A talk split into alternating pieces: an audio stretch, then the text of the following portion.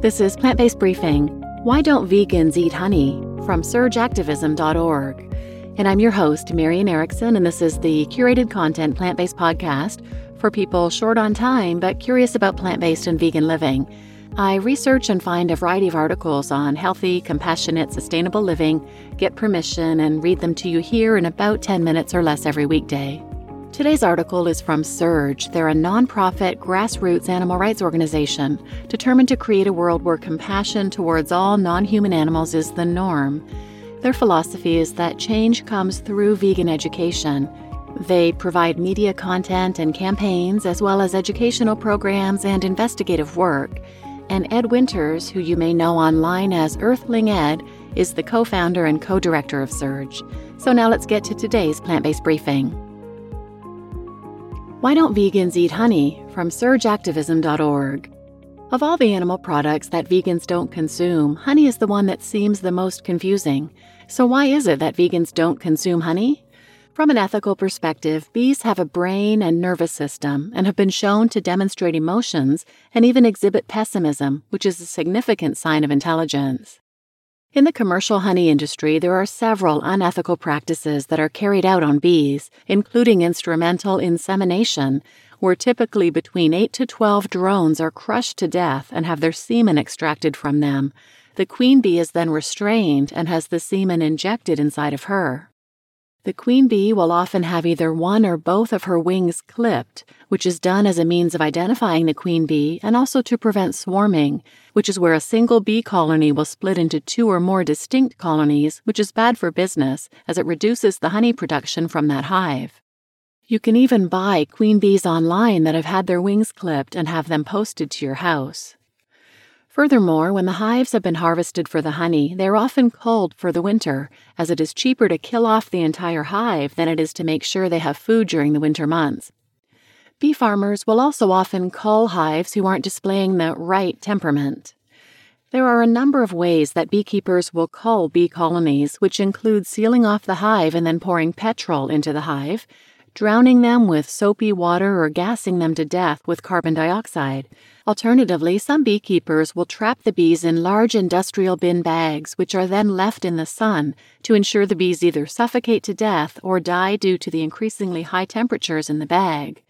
Sometimes beekeepers won't cull the entire hive, but will instead depopulate a certain number of bees or kill the queen. Honey is a bee's food. It is produced by bees by them swallowing nectar, regurgitating it, and then repeating this process many times. It takes about 12 worker bees an entire lifetime to create a single teaspoon of honey. However, because we take the honey, if the bees aren't culled, they will be given a sugar syrup, which is devoid of many of the essential aspects of the honey that the bees require to be healthy. Couple this with the fact that honeybees are selectively bred, meaning that the population gene pool is narrowed and they are consequently at a significantly higher risk of diseases and large scale die offs. Furthermore, honeybee hives are regularly traded locally and internationally, allowing the rapid spread of diseases and parasites such as deformed wing virus and varroa mite. These pathogens can affect wild bumblebee populations and spread between wild bee species when they visit the same flower. But don't we need to eat honey because bee populations are in decline? It's no secret that bee populations are in decline across the world, but in the past 50 years, the honeybee population has increased by 45%. So is the honey industry actually helping? The UK, as an example, is home to around 270 bee species. Honeybees, being but one of these species, can actively harm wild bee populations because they compete directly for nectar and pollen, meaning that wild bees can be outcompeted. Initiatives such as urban beekeeping put more pressure on wild bees and worsen the decline. It is important for natural ecosystems that there are a variety of pollinators, as different pollinators will pollinate different plants. Honeybees are extremely efficient at collecting pollen and returning it to their hives, but as a consequence, they transfer little to the flowers they visit. They are measurably less effective at pollination than wild bees, and when honeybees occur in high numbers, they can push wild bees out of an area, making it harder for wild plants to reproduce, which is a huge problem because a lack of wildflowers is one of the main factors behind the decline in bee populations. According to experts at the Department of Zoology at Cambridge University, quote, the crisis in global pollinator decline has been associated with one species above all, the western honeybee. Honeybees are artificially bred agricultural animals similar to livestock such as pigs and cows. But this livestock can roam beyond any enclosures to disrupt local ecosystems through competition and disease. Keeping honeybees is an extractive activity. It removes pollen and nectar from the environment, which are natural resources needed by many wild species of bee and other pollinators. Saving the honeybee does not help wildlife. Western honeybees are a commercially managed species that can actually have negative effects on their immediate environment through the massive numbers in which they are introduced. Unquote. Ultimately, the production of honey has serious ethical concerns and, from an environmental perspective, is contributing to the very problem that many of us think we are helping by purchasing honey in the first place. If we really want to protect wild bees, we should focus on creating wildflower meadows and using our outdoor spaces more effectively in order to maximize the pollinator potential of a natural world.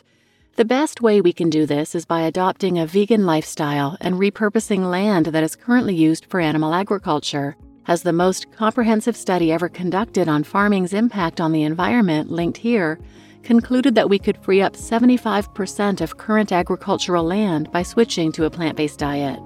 Now, that's a lot of land for wild bees and pollinators.